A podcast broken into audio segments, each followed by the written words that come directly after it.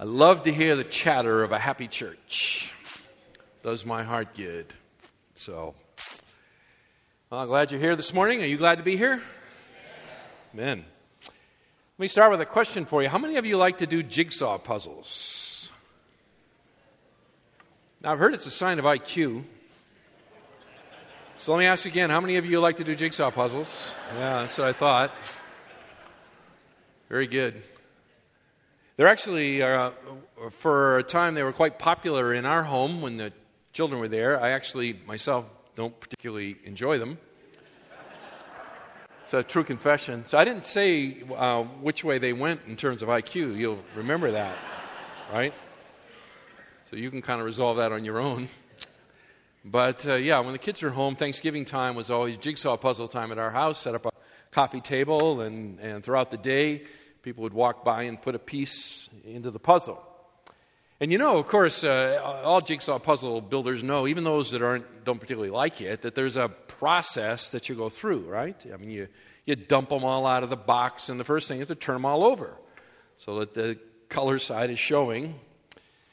And then you uh, kind of group them in stacks by color. And you look for the corner pieces, right? You put the corner pieces in place, and you look for all the edge pieces, and you work them in until you get the outline of the puzzle. And then, of course, you're looking at the box and looking at the colors, and you're, you know, trying to put them in place. And that's the process of building a jigsaw puzzle. And uh, that relates to our study of the scriptures, really. Because our study of the scriptures is that kind of slow and methodical process of putting the pieces together. There's a big picture that God is communicating to us. And as, as the scriptures unfold, beginning in Genesis and running all the way to Revelation, it takes all of that for the entire picture to come into focus, for all the pieces of the puzzle to be accounted for and put into place. But even though we have Genesis to Revelation, and thus we have all the pieces, it still takes a fair bit of work to figure out where they all go together. And so this morning's text before us, and we're in Matthew chapter 11 again. And so I'd turn you there, ask you to turn there. As we uh, come back to this text, we are in the process of putting together uh, some of those more difficult pieces. We looked at that last time, and we're going to be looking again uh, this time. So, this is another one of those thinking cap sermons and uh, they're good for us. It helps us to get the full and grand sweep of biblical revelation, but it does require us to think. It requires us to align up the pieces properly and to, and to stick them into place. So, we're putting together a, a, puzzle, and the question we're asking ourselves this morning is why did Israel reject her Messiah? Why did she reject her Messiah? It seems to us so clear on the other side of it and reading the narrative and so forth, the gospel accounts, that it's, it's absolutely plain as the nose on your face. And so, how could they possibly have missed it? And indeed, it was plain as the nose on their face, and they shouldn't have missed it, but they did. And Matthew wants to help us in this, uh, in his gospel, really, answer that question. If Jesus is the Messiah, then, then why didn't Israel believe? That's sort of the underlying theme that runs entirely through this gospel. And chapter 11 helps answer that question. And the basic answer from chapter 11 is that Israel did not believe in the Messiah because he was not the one whom they were looking for. They had their own idea of what a Messiah would be, and he didn't match up to what they were looking for, and thus they did not recognize him. Let me read the text for you. We're beginning in chapter 11 and verse 2. Now, when John, while imprisoned, heard of the works of Christ, he sent word by his disciples and said to him, Are you the expected one? Or shall we look for someone else? Jesus answered and said to them, Go and report to John what you hear and see. The blind receive sight, and the lame walk the lepers are cleansed, and the deaf hear. The dead are raised up, and the poor have the gospel preached to them. And blessed is he who does not take offense at me. As these men were going away, Jesus began to speak to the crowds about John. What did you go out into the wilderness to see? A reed shaken by the wind? But what did you go out to see? A man dressed in soft clothing? Those who wear soft clothing are in king's palaces. But what did you go out to see? A prophet? Yes, I tell you, and one who is more than a prophet. This is the one about whom it is written Behold, I send my messenger ahead of you who will prepare your way before you. Truly, I say to you, among those born of women, there has not arisen anyone greater than John the Baptist. Yet the one who is least in the kingdom of heaven is greater than he. From the days of John the Baptist until now, the kingdom of heaven suffers violence, and violent men take it by force. For all the prophets and the law prophesied until John. And if you are willing to accept it, John himself is Elijah who was to come. He who has ears to hear, let him hear. But to what shall I compare this generation? It is like children sitting in the marketplaces who call out to the other children and say, We played the flute for you and you did not dance. We sang a dirge and you did not mourn. For John came neither eating nor drinking, and they say, He has a demon. The Son of Man came eating and drinking, and they say, Behold, a gluttonous man and a drunkard, a friend of tax gatherers and sinners. Yet wisdom is vindicated by her deeds. There are three questions here in, this, in these uh, verses, 2 through 19, three questions that arise uh, that Uh, because of Israel's misunderstanding of the Messiah. And we're using these three questions as kind of our outline to look at this particular passage. We looked at the first question together last week, and it was simply this in verses 2 to 6 is Jesus the one? That was the first question that was being asked. Is Jesus the one? Matthew records the question for us, and he records it on the lips of John the Baptist. It is John the Baptist who voices this question Is Jesus the one? And we noted last time that this is, a, this is really kind of a shocking question to, to be voiced by John the Baptist, one who had uh, earlier baptized Jesus and initiated his public ministry, one that had been going about preaching, Repent for the kingdom of heaven is at hand. But now, John is having trouble putting the pieces together. Things haven't worked out the way John expected them to work out. His prophetic ministry had been one to, to confront Israel in her sin and to call her to repent and prepare their heart to receive the kingdom of God. And he had confronted those in authority and uh, both civil authority and religious authority with this unwavering message. And his expectation was, and a biblical expectation it is, that, that following this time of judgment, and you'll remember in Matthew 3, he spoke about the judgment to come. Following this time of judgment would come the glorious days of the kingdom of God. So, this was his message, this was his expectation. But now he finds himself in a very uh, difficult situation. He had been imprisoned by Herod Antipas.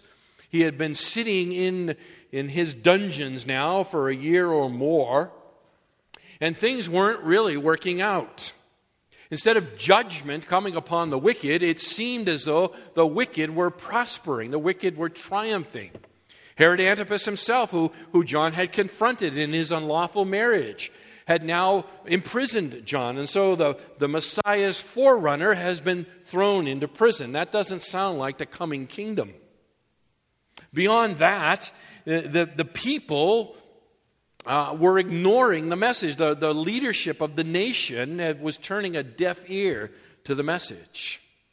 And then the, the, the one whose presence he was heralding was acting in ways that, from John's point of view, were rather peculiar, rather out of character for his understanding of what Messiah came to, to do. Here's Jesus. He's, he's moving around the countryside. He, he's violating the religious taboos of Judaism, of which John was a very strict adherent. And yet, Jesus, you know, he doesn't wash before he eats. He, ceremonially, that is, he, he's uh, one who uh, doesn't practice fasting. His disciples don't fast. All of these things were very important to John as a, as a very uh, um, dedicated Jewish man, and yet Jesus seems to be violating these religious taboos in every direction. John also was one who did not enter into the, the feasting of the day. John was, a, was an ascetic. John was a, was a guy who was single minded and focused on the coming kingdom and the judgment that would precede it. And if your message all the time is judgment, you're not much interested in going to a barbecue. And so John didn't partake of such things. But Jesus did. Jesus actually, and this is, this is the shocking thing, Jesus not only uh, uh, didn't fast the way John and his disciples did, but Jesus participated in feasts, and he participated in feasts with the most irreligious people of society. Would be found eating and drinking with tax collectors and sinners, that is, people who had defiled themselves and were now outside of acceptable Judaism. And yet Jesus is very comfortable moving in and around them and preaching to them. John can't put it together. He can't put it together. He is discouraged, he is confused, and so he sends his disciples to ask because it doesn't compute and his faith is beginning to waver. And he sends his disciples to ask, Are you the expected one? Verse 3. Or shall we look for another? Are you the one to come? Are you the messianic king? Are, are you the greater son of David? Or are you, like me, merely another forerunner before the future one? Well, how does Jesus respond to him? Jesus responds to John by simply pointing John back to the Word of God. That's what we noted last time. Is that Jesus speaks to him, uh, to his disciples, that is John's disciples, and says, Tell John the things that, that you have observed. The blind are receiving sight, the, the lame walk, the, de- the lepers are cleansed, the deaf hear, the dead are raised, the gospel is being preached to the poor. Remind him of these things, and specifically by, by Jesus speaking this way, he's saying, Remind John of the prophecies of Isaiah. Go back into Isaiah's prophecy, Isaiah chapter 35 in particular, and you will see these things were predicted of Messiah. And John, that's all you need. That's all you need. Go to the Word of God, look to the Word of God, use the Word of God to evaluate what your senses are telling you, and you will arrive at the truth. You'll arrive at the truth. Jesus gives to John and John's disciples the theological framework by which they can interpret the evidence that is all around them and arrive at the proper conclusion. John, you are to weigh the miracles against the prophecies of Messiah's kingdom blessing and do not waver in your faith. Verse 6. That takes us to the second question. By the way, that was all last week's sermon in a whole lot less time. I get better at it as I practice. That takes us to the second question. And the second question is Who is John? Who is John? Is Jesus the one? Now, who is John? As these men were going away, verse 7, Jesus began to speak to the crowds about John. Jesus sends John's disciples on their way. Go back to John in prison and point him to the Word of God, remind him of what's going on, and that will resolve his crisis of faith. But it's important at this point for the crowd to have a proper understanding of who John is. They must not misunderstand John. Any, any doubt that may have arisen on their part with regard to who John is must be taken away. Because the ministry of John and the ministry of Jesus are so closely intertwined that to misunderstand John, to doubt John in his ministry, would ultimately be to doubt Messiah himself. And so now Jesus, beginning in verse 7 and running all the way through, verse 15, um, enters into a defense of his forerunner, John the Baptist. He explains who John is. And by understanding John and his ministry, you will understand Messiah and his. Now, one of the one of the ways to teach effectively, and people will tell you this all the time, is to ask questions. Questions is, is an effective means of teaching. And the reason questions are an effective means of teaching is because it, it causes people to ponder and to, and to process and to arrive at conclusions. So rather than just being told all the answers, they sort of derive the answers themselves. And so questioning is an effective teaching technique. And that's exactly what Jesus begins to do here is he begins to ask questions, rhetorical questions, questions that he doesn't expect them to vocalize an answer to. He expects them to, to answer it, you know, internally in their mind, and by that process he will draw them along. And so he asks a series of three rhetorical questions, beginning here in the second part of verse 7. The first two questions are kind of sarcastic, which is uh, properly used, another effective teaching technique, a little bit of sarcasm. And so Jesus uses a little bit of it here uh, to, uh, to rebuke their faulty thinking. And then in the third question, uh, which expects, uh, and the first two questions expect negative answers. The third question expects a positive answer. Jesus vocalizes that for them and then uses that answer as the springboard to resolve the bigger question at hand, and that is who is John? So let's see how he does it. Let's look at his first question in, in verse 7. He says to the crowds here, What did you go out into the wilderness to see? Think. What did you go out there for? Who did you go out there for? A reed shaken by the wind? A reed shaken by the wind. The picture here is, you know, is of a, of a reed down by the, the river, and as the wind comes, the reed just sort of bends and, and sways in the, in the wind. It goes every which way. It's a, it's a picture of a weak and vacillating person. And so Jesus says, What did you go out into the wilderness to see? Did you go to see a weak and vacillating guy? Is that what you went out to see? Now, the obvious answer to that is no. Absolutely not. That, if anything could characterize John the Baptist, it would, it would not be weak and vacillating. Right? Matthew tells us in, in chapter 3, verses 7 and 8, when he, that is John, saw many of the Pharisees and, and Sadducees coming for baptism, he said to them, You brood of vipers right? You like you um, you group of snakes. Who warned you to flee from the wrath to come? Therefore, bear fruit in keeping with repentance. Now, now that's not the way a weak and vacillating person speaks when they confront power and authority. Okay? Uh, so, John is anything but weak and vacillating. He's just the opposite. Jesus gives him another Verse 8, rhetorical question. But, but what did you go out to see? If it wasn't a weak and vacillating person, did you go out to see a man dressed in soft clothing? Did you go out to see a man dressed in soft clothing?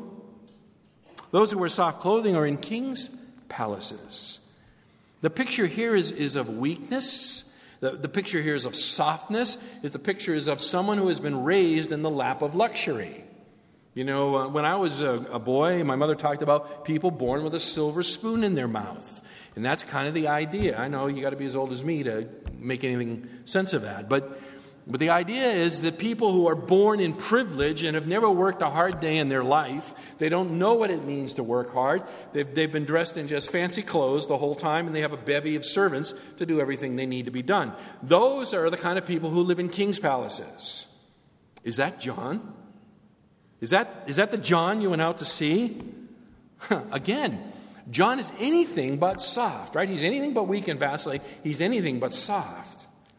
Matthew told us in chapter 3, verse 4, that now John himself, his garment was camel hair. And he had a leather belt, big old leather belt around his waist, and his food was locusts and wild honey. That is not the clothing and, and uh, diet of someone who lives in the palace. This is, again, the exact opposite. The exact opposite. So, so John is not weak and vacillating. John is not a, you know, a pretty boy raised in, in the lap of luxury. John is a very austere man. He's a very strong man. He's a very uh, fearless man, and he's a bit weird. Okay? So that's the third question then. Nine, but what did you go out to see? If you didn't go out to see these things, what, what did you go out to see? A prophet? Yes, I tell you, and one who is more than a prophet. All right. We need to think here a little bit. The last book of the Old Testament is Malachi. When Malachi put his pen down, figuratively speaking, God stopped speaking. He is the last of the Old Testament prophets. When Malachi finished, prophecy ended. Prophecy ended. The nation had now been without direct communication from their God for over 400 years. 400 years since they've heard from God. A lot has happened in 400 years. By the way, 400 years, just so you know, you have a reference point. Uh, the Pilgrims landed at, uh, at Plymouth Rock in 1620. That's, that's uh, 400 years ago. Okay? It's been 400 years since the people of God have heard from God. He has been quiet all of that time. During that 400 years, and, and, we call it the intertestamental period, it's the, it's the period of history, a lot happened between the close of Malachi and the opening of Matthew. And in fact, what happened uh, on the world scene are the last two kingdoms of Nebuchadnezzar's statue. You remember? Nebuchadnezzar's vision of the great statue of the gold and the silver and, the um, bronze and the iron, right? Well, the gold and the silver occurred during the Old Testament prophecy period, but the, but the, the bronze and the iron uh, portions of the statue, representing the empires of Greece and Rome, were still distant. Well, during this 400 years, the, the bronze has come and gone. Greece has come and gone. Alexander the Great has come and conquered the world and created the largest empire the world had ever known, and it's been swept aside. And then in his place has come the ironed, hobnailed uh, sandals of the Roman legions who have forged an even bigger empire than Alexander. And the Jews find themselves now under the, the authority of the Roman Empire. And yet God has been quiet through it all. Now, knowing Daniel's, uh, uh, the book of Daniel and Nebuchadnezzar's prophecy in there, there's a certain uh, expectation that would arise in people's hearts and minds. Prophecies come true. I mean, just like Daniel said, here we are now with, with Rome over us. And, and we know that now what is going to happen is that there's going to be a stone cut without hands, and it's going to smash this idol, and it's going to, it's going to become a mountain and fill the whole earth, and Messiah's kingdom is going to be established. And so, for the faithful among Israel, they are, they are looking for the consolation of Israel, we're told in Luke. They're expecting it to happen.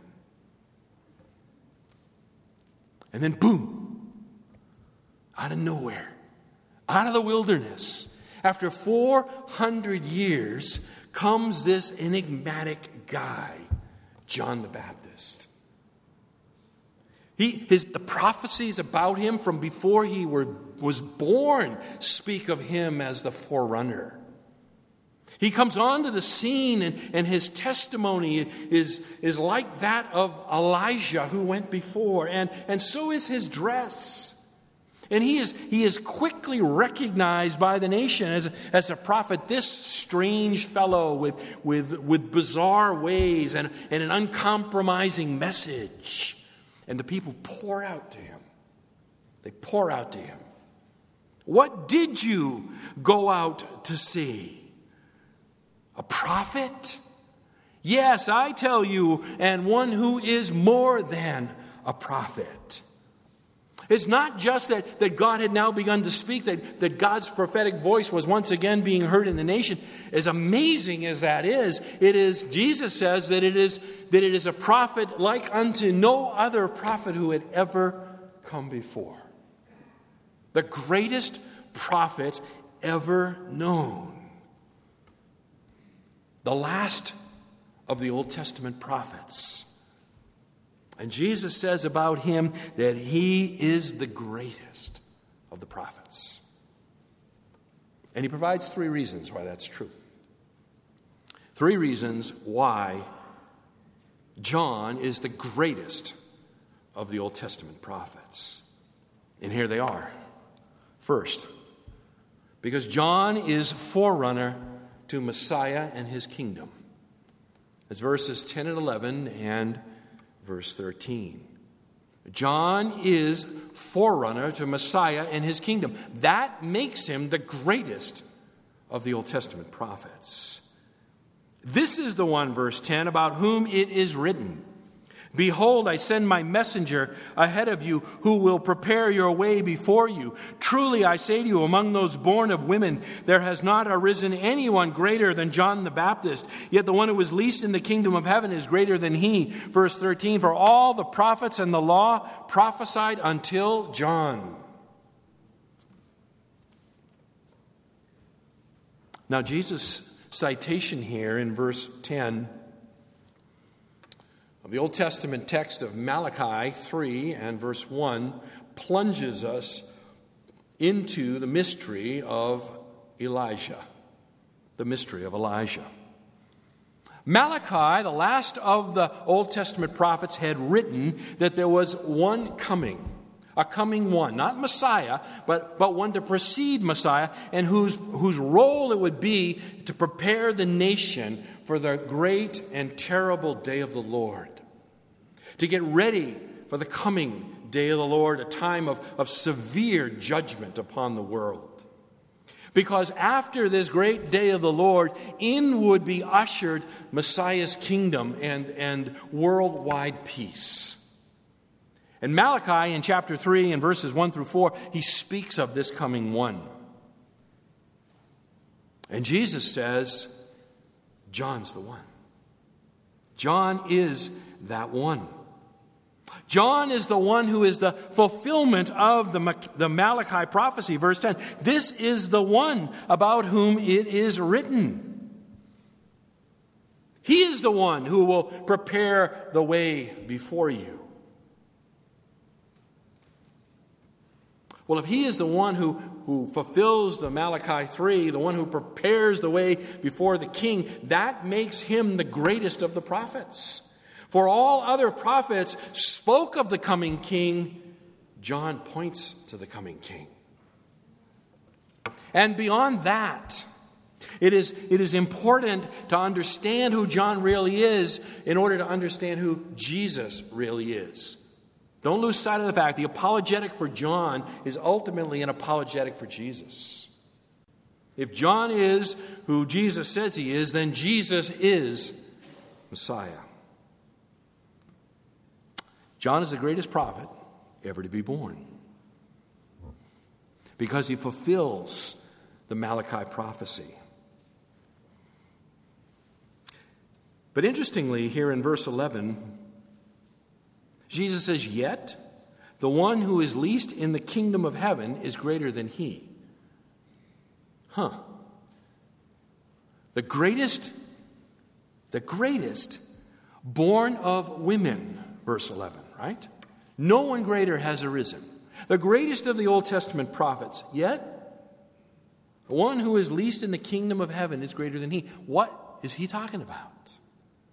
What is he talking about? How can he say this one who is the greatest is less than the, the, the least in the kingdom of heaven? Here's the answer John is only pointing to the kingdom. He is pointing to the king. He is saying it's at hand, it's here, it's ready to come. Look, get ready for it. But he who is least in the kingdom is in the kingdom. In the kingdom. He has entered into that blessed age that the prophets long foretold. And so it's a, it's a relative balance of, of where you fall in redemptive history. And John is the high point of that old covenant. But even at the high point of the old covenant, it doesn't compare to one who has entered into the, into the kingdom. Now, John will enter the kingdom, but not then. Right? We find out later that John is actually executed. He's actually executed. So it's a comparison. It's a comparison of the, of the high point of those who point to the coming kingdom with those who are least in the coming kingdom. And on that basis, uh, John is inferior to those who enter in. Second reason Jesus gives us here for John being the greatest of the Old Testament prophets is in verse 12, and it's because John's John preached a message that was violently opposed by Israel's leadership. John preached a message that was violently opposed by Israel's leadership. Now, this is an interesting and rather enigmatic kind of statement here in verse 12. From the days of John the Baptist until now, the kingdom of heaven suffers violence, and violent men take it by force. What in the world does that mean? Well, think with me about a prophet violent opposition to the message of repentance was the, the, the lot in life of the Old Testament prophet, right? Your Old Testament prophets did not, most of them did not die of old age in peaceful retirement communities. Most of them died violently by the very people of God to whom they had been sent to preach a message of repentance and to draw them back to the living God. So there, is, there should be every expectation that if John is in the long line of prophets and is indeed the greatest of the prophet, that the violent opposition that, that his predecessors had experienced, he himself would feel, and that's exactly what's true. The sad legacy of the nation and its leaders has always been they opposed the prophets of God, and it's no different here. John, in his message, experienced the same violent opposition that all the prophets of God had experienced. Now, verse 12, now let's, let's sort it out here for a minute. And uh, let me just say at the beginning that verse 12 is one of those uh, notoriously difficult verses grammatically in the Greek. And there are all kinds of ideas about what's going on here. And you can, you can sort of boil it all down into one of two basic interpretations. Either it's a positive statement that Jesus is making in verse 12 about the kingdom of God, or it is a negative statement that Jesus is making about the kingdom of God. And it depends how you translate the verb in this verse. I'm not going to say any more about that than that. If you're interested in the translation of Greek verbs between passives and middles, uh, if you even know what that means, then you can uh, delve into the literature yourself. But for now, let me just tell you that it basically falls down to depending on how you translate the verb, and the verb form is identical. So it's context that determines. It's either a positive statement or a negative statement. The New International Version, the NIV, the translators have adopted a translation that makes it a positive statement. And so they translate it as follows The kingdom of heaven has been forcefully advancing, and forceful men lay hold of it. The kingdom of heaven has been forcefully advancing, and forceful men lay hold of it. The basic idea is that the kingdom of God is pushing back the darkness, it is forcefully advancing, and now is the time for forceful and courageous men to take hold of it. And if, if, if you understand the verb in that way, then that's the positive statement that Jesus is saying. He's saying, now's the time to grab hold of the kingdom and, and press into it. Remember earlier in Matthew 3, excuse me, not 3, in Matthew 7, Jesus says that, that the way is narrow and the gate is, is small and few find it. And so uh, people link these things together and they say that the idea here is that it's now is a time to push your way into the kingdom. There's another approach. The other approach sees this as a negative statement. this is the approach taken by the translators of the New American Standard, English Standard, King James, and others. And this sees Jesus' statement here as a negative meaning. A negative meaning, and, and it basically, a negative meaning essentially along these lines. The kingdom of heaven is the recipient of violence inflicted upon it by violent men with evil intentions. The kingdom of heaven is, is receiving, it is the recipient of, recipient of violence inflicted on it by violent men with evil intentions. So it's, it's either positive, it's pushing back the darkness, you need to push your way in, or it's negative in that it is being oppressed and put down by violent men who intend to do injury to it. Excuse me. One other piece of the puzzle, verse 12, from the days of John the Baptist until now. It's just a Semitic expression that, that basically means uh, from the time of the activity of John the Baptist. So, from the time John the Baptist began his baptizing ministry until now, one of two things is happening. Either the kingdom is advancing and it's time for you to get on the bus, or the kingdom of heaven is suffering all kinds of violence and people are trying to oppress it. I think that that is the better understanding of the verb. That Jesus is not making a statement of positive nature about the kingdom of God. He's actually saying that the kingdom of God is, is being um, uh, dealt violence by violent men. It is the negative statement. And here's my reasoning. When John began to preach his message, repent for the kingdom of heaven is at hand, the leadership of Israel did not come out and all get baptized, right, and say, Wow, we're we glad you're here? We've been looking for 400 years. Where you been? Just the opposite. They, they are pushing back on him and they are opposing him. And, John criticizes them. He calls them a, a, a, a, group of vipers, right? So there's a sense in which the, the leadership is opposing John. And that opposition against John eventuates in John's arrest. Uh, arrest. The, the religious leadership does not stand up for John, they allow Herod to arrest him.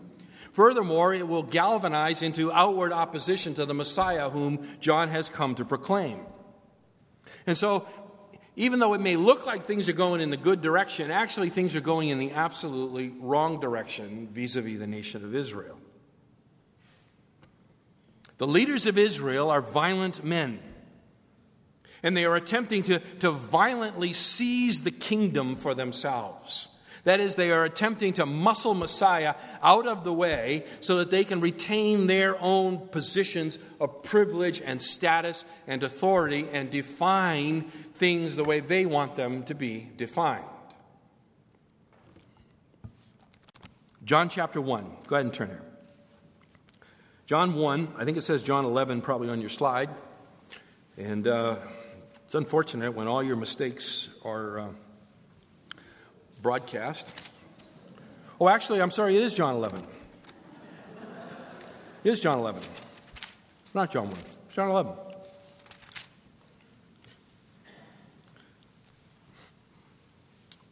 And our wonderful sound and video guys will fix all of that prior stuff. Probably have to buy them a cup of coffee, though, won't I? Oh, well. John 11, sorry. John 11. This is after Jesus raises Lazarus from the dead. And uh, how do people respond to that? How's the leadership respond to the raising of Lazarus from the dead? They're not overjoyed. Right? Verse 47. Therefore, the chief priests and the Pharisees convene a council. And they're saying, What are we doing? For this man is performing many signs. If we let him go on like this, all men will believe in him, and the Romans will come and take away both our place and our nation. They will take away our position of authority, and they'll take away the temple. So we cannot let this guy go on. Verse 53. So from that day on, they planned together to do what? Kill him. Kill him. In Matthew chapter 3.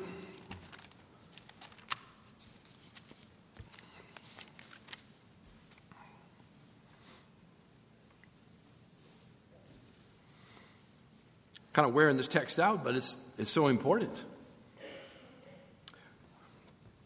John's baptizing here. He says, But when he saw many of the Pharisees and Sadducees coming for baptism, he said, You brood of vipers, who warned you to flee from the wrath to come. Verse 10 The axe is already laid at the root of the tree. Therefore, every, every tree that does not bear good fruit is cut down and thrown into the fire. John is in no way saying to them, You're doing a good job. He's saying to them that, Listen, you are about to be swept away in judgment. You go over to Matthew 21.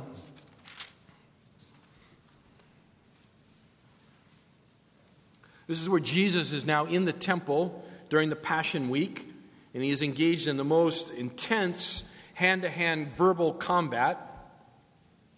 Is that an oxymoron? Hand to hand verbal combat? Probably is, isn't it? Verbal combat just doesn't sound strong enough, you know? Deadly verbal combat. That's better. They're involved in deadly verbal combat here, and it's, and it's over a question of authority. Jesus has cleansed the temple. They want to know by what authority do you do these things? And so Jesus says to them, uh, verse 24, I will also tell you one thing, which I'll ask you one thing, which if you tell me, I will tell you by what authority I do these things. You want to know why I do it? Answer this question for me. Verse 25 The baptism of John was from what source? From heaven or from men? Where did John come from? You tell me where John came from, I'll tell you where I came from. And they began reasoning among themselves, saying, If we say from heaven, he will say to us, Then why did you not believe him? See, they refused John. But if we say from men, he, we, uh, we fear the people, for they regard him as a prophet. So they answered and said, I don't know. We don't know. We don't know where he came from. They were actively opposed to John. They were violently opposed to John. They're opposed to John, they're opposed to John's message, and they're opposed to the one whom John is pointing to and saying, This is the one. Verse 38, same chapter. Jesus tells the parable here of the landowner, right? This is the landowner has the vineyard, and, and uh, he rents it out to some vine growers, and he wants to collect his, uh, his share of the produce when it comes in. And he sends his, the slaves, and they beat some, they kill others, and so forth. And then he says, uh, I know what I'll do. I'll send my son. They will respect him. Verse 38 But when the vine growers saw the son, they said among themselves, This is the heir. Come, let us kill him and seize his inheritance. Let us kill him and seize his inheritance. Verse 45 When the chief priests and the Pharisees heard his parables, they understood that he was speaking about them. They knew who he was. There was no confusion. They wanted to kill the son and seize the vineyard. They wanted to kill the Messiah and seize the kingdom for themselves. Chapter 23, verse 13.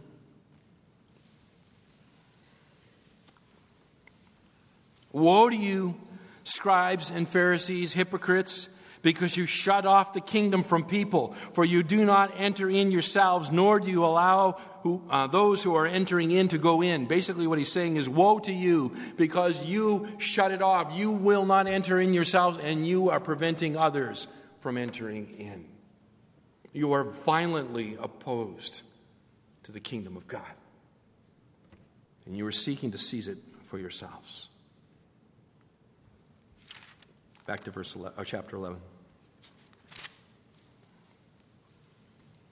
Jesus says John is the, the last and the greatest of the Old Testament prophets. Why? Because he's forerunner to Messiah in his kingdom. Secondly, because the message of John was so violently opposed by Israel's leadership. Third, because John came in the spirit and power of Elijah. John came in the spirit and power of Elijah. And hang on now with me. We've got one more piece to the puzzle we've got to stick in place. Verses 14 and 15. And if you are willing to accept it, John himself is Elijah who was to come. He who has ears to hear, let him hear. This again draws us back into Malachi's prophecy. It takes us back actually to the end of Malachi's prophecy, chapter 4, verses 5 and 6. The final words of the final prophet of the final book of the Old Testament. Behold, I am going to send you Elijah the prophet before the coming of the great and terrible day of the Lord. He will restore the hearts of the fathers to their children and the hearts of the children to their fathers, so that I will not come and smite the land with a curse. For 400 years, for 400 years, the godly among the people of Israel have been longing for the coming of Elijah the coming of Elijah because they rightly understand that when Elijah comes, the kingdom is right behind him. Right behind him. And they were right. They were correct in understanding that. Elijah must come. Elijah must come and precede the kingdom. That understanding of Malachi chapter 4, verses 5 and 6, that, that, it is, that it is Malachi who comes first, is absolutely correct. And you can see this if I turn you to uh, Matthew chapter 17, I want to show you that. Matthew 17, this is the transfiguration account. What's going on here in Matthew 17 is, is the disciples are, are discouraged. They're, they're growing fearful. Jesus is starting to talk about being crucified. And at this moment in time, in order to, to bolster them in their faith, Jesus gives them a glimpse of himself and his coming messianic glory, a picture of the coming kingdom. And he does it to just three of them, right? He takes his inner three up onto the mountain and he, as it were, peels back his flesh and reveals his glory to them. And when he's on the mountain there, there appear two, uh, to them, they see, speaking with Jesus, two Old Testament figures. You remember who they are? Well, if you don't, we'll read it. Verse 2 He was transfigured before them. His face shone like the sun. His garments became as white as light. And behold, check it out, pay attention, don't miss it. Moses and Elijah appeared to them talking with him. Moses and Elijah appear talking with Jesus. Elijah precedes the kingdom. The glimpse of Christ in his kingdom glory includes a glimpse of Elijah and Moses.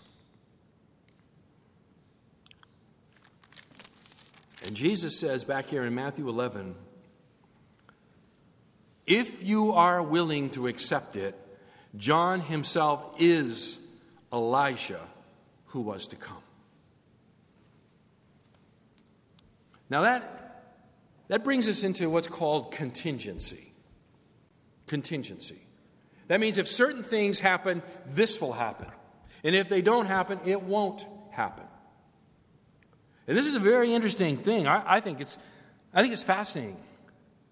Because the angel Gabriel told Zacharias, the father of John the Baptist, prior to his conception, that he, that is John the Baptist, would serve in an Elijah like capacity.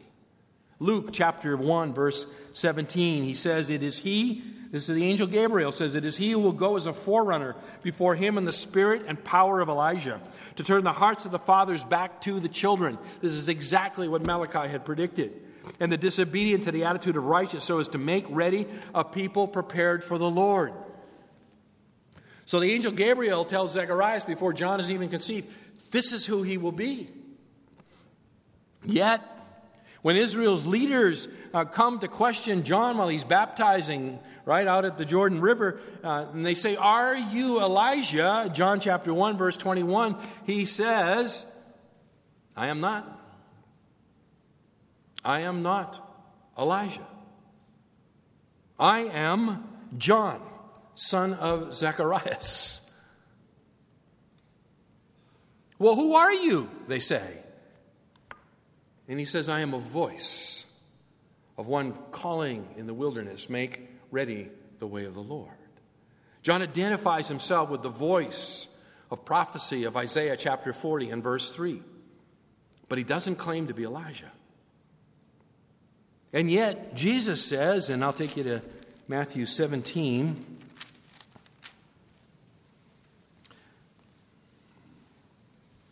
Beginning in verse 9.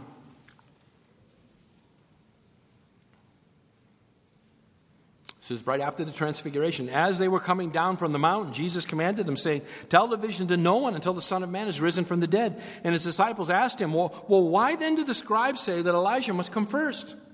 And he answered and said, Elijah is coming and will restore all things. But I say to you that Elijah already came, and they did not recognize him. But they did to him whatever they wished. So also the Son of Man is going to suffer at their hands. Then the disciples understood that he had spoken to them about John the Baptist. Fascinating. Fascinating. John is Elijah. John's not Elijah. John could be Elijah. John wasn't Elijah. How do you, how do you make sense of that? The answer is contingency. It's contingency. If the nation had repented, if the nation had humbled their heart and embraced the message of John the Baptist in his Elijah like ministry, then the kingdom would have come. Messiah's kingdom would have come. But because they did not, because they hardened their heart, because they refused him and thus refused the one to whom he pointed, the offer of the kingdom was snatched away from them.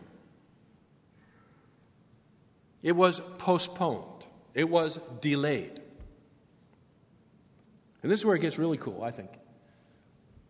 According to Revelation chapter 11, I'm not going to turn you there, but Revelation chapter 11, verses 5 and 6, in the time of the tribulation, there are two witnesses. Two witnesses. And when you, when you read about them in their ministry, you cannot help but think about Moses and Elijah, the coming ones. And so uh, it's not that Elijah, and there's some difference of opinion here, I don't think Elijah physically comes again in the two witnesses. I think it's another prophet with the spirit of Elijah who proclaims the coming Messiah. Now, that, my friends, is a lot to chew on. A lot to chew on. So, what do we do with it? Let me, let me just take two, three minutes here and see if I can give you something to go home with other than a headache.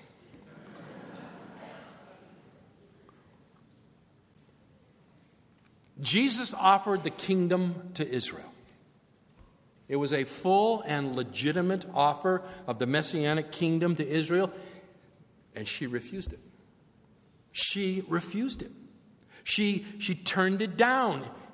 It wasn't what she wanted. It didn't come with the, with the right bells and whistles for her. It required her repentance, and she refused to repent.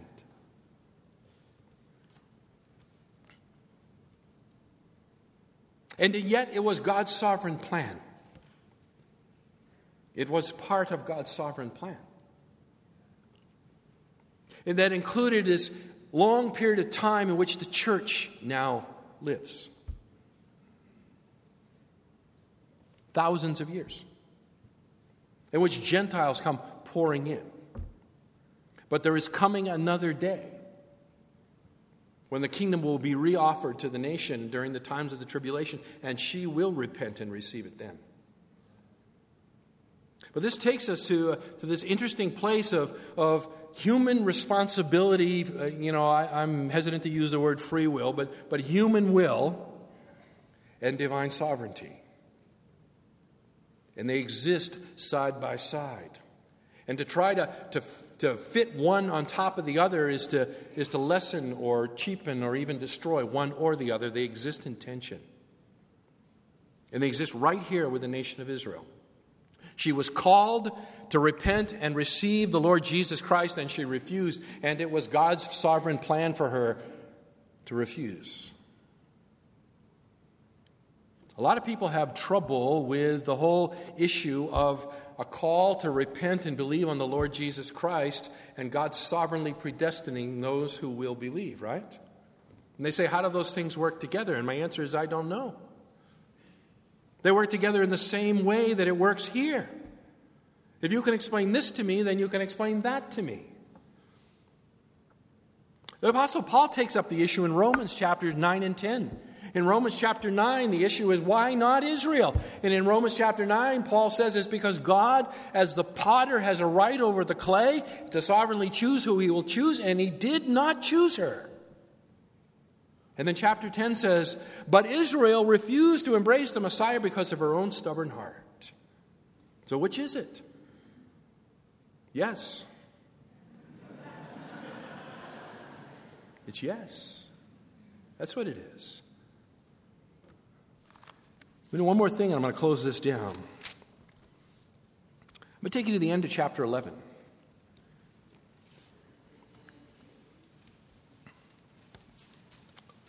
We'll come back to it here in a little while and pull it apart in more detail, but just look at chapter 25 to the end of the chapter.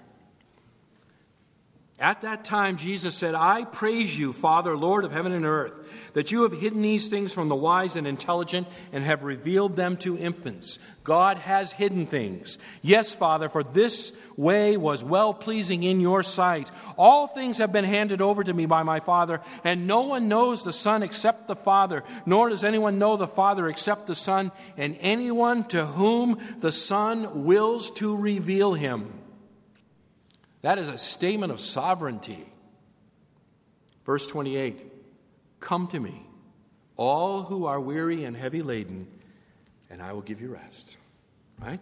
Take my yoke upon you and learn from me, for I am gentle and humble in heart, and you will find rest for your souls.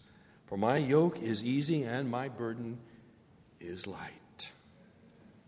Sovereignty and human responsibility side by side in the same gospel invitation. I make that gospel invitation to you now this morning.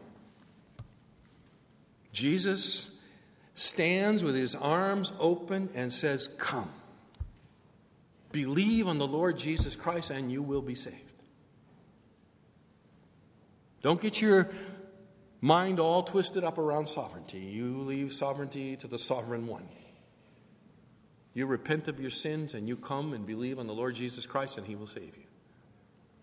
Today is the day of salvation. Do not miss it. Do not miss it. Let me pray. Father, thank you. Thank you that the scriptures are so amazing. They reveal the mind of God. There is a depth to your word, our Father, that is beyond our understanding. And yet, our Father, you make things clear enough for even the simple minded. Even those who are, are young and immature can understand enough of the gospel to be saved. And yet, there is a depth and there is a riches to the gospel that allows the sharpest of minds to probe it and yet never arrive at the bottom. For it is the scriptures that reveal you, our Father. For you are beyond human understanding, and yet you condescend to speak to us in baby talk, as it were, enough for us to know how to be in fellowship with you. I pray, Lord, that your word would do its work today, that your spirit would cause it to penetrate the human heart that you would extend yourself to save the lost. And I pray in Jesus' name.